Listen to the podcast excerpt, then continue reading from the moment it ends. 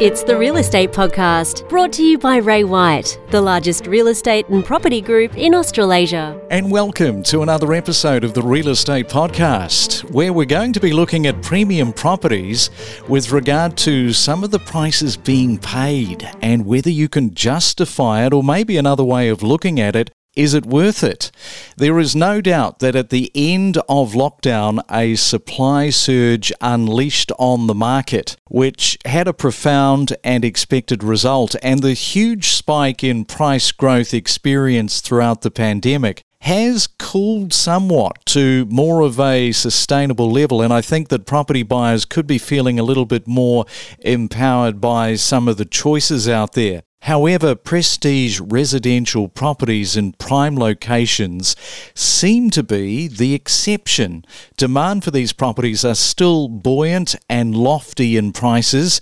The premium property market appears to be more resilient than other price segments in the current climate which we will talk about, as well as the premium property markets in Melbourne, Brisbane, and Sydney. So, to unpack a little bit of this, to understand it better, we're joined by Rich Harvey from Property Buyer. G'day, Rich. Welcome back to the podcast. Thank you, Craig. Always a pleasure to be with you. And just talking about, I guess, Omicron and the positivity of the start of the year, even though we're well into February, just sort of has that feel, that kind of confidence that, yes, while Omicron is circulating, there seems to be this sort of underlying current that we're sort of moving forward. Yeah, you're right. I think I've just noticed talking to friends, family, and other business owners that you know, the sting in the tail for Omicron doesn't seem to be there. We're all, majority of people are vaxxed. Yeah, obviously people that have got it are having some pretty negative side effects, but it's not the sort of fear and dread that everyone had of catching it. It's almost like, have you had it? Yep, I'm over it. And so there seems to be a, be a bit of renewed confidence now with people getting back to school, back to work, back to uni, and just getting on with life. And I think we've all wanted more of that normality back. And finally, let's get COVID behind us. You know, let's learn to live with it. And that's translating into my own business, certainly a lot of um, steady inquiry, and I hopefully for, for other people about getting on with the year ahead. Oh yeah, yeah. We want to get on with things. We've sort of paid the price, haven't we, over the last couple of years? So, oh. yeah, let's let's move forward. Now, talking about positivity, these premium property prices. What is driving in the premium property sector these high prices? What we're seeing at the moment, primarily a drive to lifestyle. Premium property has always been the, the aspirational thing that, that the wealthy buyers want to, to get into and the suburbs they want to get into. But what drives it primarily is, is supply and demand, the fundamentals of economics. If you look at the key reasons, it's location, it's amenity, and it's demographics, if you want to break it down into those three things. So, you know, real estate's always about location, location, location. And, you know, if you look at the most expensive piece of real estate in Australia on Wolseley Road at, at Point Piper, where there's $100 million homes on that street with point blank views to the Opera House, the bridge, and the inner harbour area, you know, that's that's the pinnacle of, of premium real estate in Australia. And, you know, God's not making any more land. If you think of all of the premium suburbs, they're highly sought after and there's very, very strong competition. So there's only so many properties that you can physically put into those areas. The other thing is they're, they're very tightly held, Craig. They're not turned over very often. If you look at the, the, the length of stay um, or the length of time between purchase and sale, it's not your average seven to 10 years. It's often a lot longer. It's held for generations and it might be passed on through different generations as well. So they call that the old money. But a lot of these suburbs are either harbour based suburbs, they're landlocked, they're, you know, you might look at sort of the, the Toorak, South Yarra, or in Brisbane, you know, Hamilton, um, those sort of areas closer into the city. They're very, very sought after. So for me, it's the thing that drives it is proximity to amenities, being around like-minded people, and that that aspiration to live in a in a beautiful suburb surrounded by beautiful homes. Yeah, what a aspirational goal that is a hundred million dollar property. Well, I think a lot of people mull over the prospect of buying into premium suburbs, but holding back many is the return on investment. So, Rich, good or bad idea to spend more? Um, yeah, look it wouldn't be if I'm advising a client to buy an investment property, I'm not going to be saying, hey, let's, you know, put your first million dollars into Vaucluse. Everyone has an individual situation and it's all about looking at a client's, you know, long-term goals and what's going to work for their personal financial situation.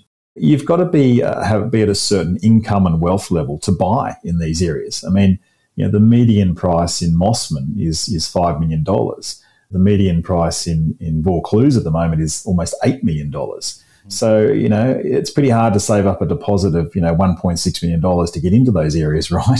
so, uh, uh, but are they a good investment? If you're wealthy, yes, absolutely. Because I've seen some incredible turnaround in a very short time. And when we've seen last year, certain suburbs in Sydney rise 30, 35%. So that's been an incredibly good investment for people there. And look, why it is a good investment if you can afford to buy in these areas, as I've said, it's very tightly held. So the supply demand ratio is is very good. You've got the types of people buying into these areas is expats. You've got cashed up locals and people that can afford to buy, say, a hundred million dollar home. Uh, people like John Symond, you know, who founded Aussie Home Loans. Um, you've got a lot of wealthy business people who've built their wealth over many, many, many years and uh, are reaping the rewards of being able to buy uh, an incredibly prestigious property. Look at the the Atlassian guys that bought um, you know the Fairfax residence for 70 million a couple of years ago. You know, there was another recent sale in Melbourne uh, not long ago. The guy from the founder of uh, Chemist Warehouse, you know, he bought uh, a property for $43 million in, in Lansell Road.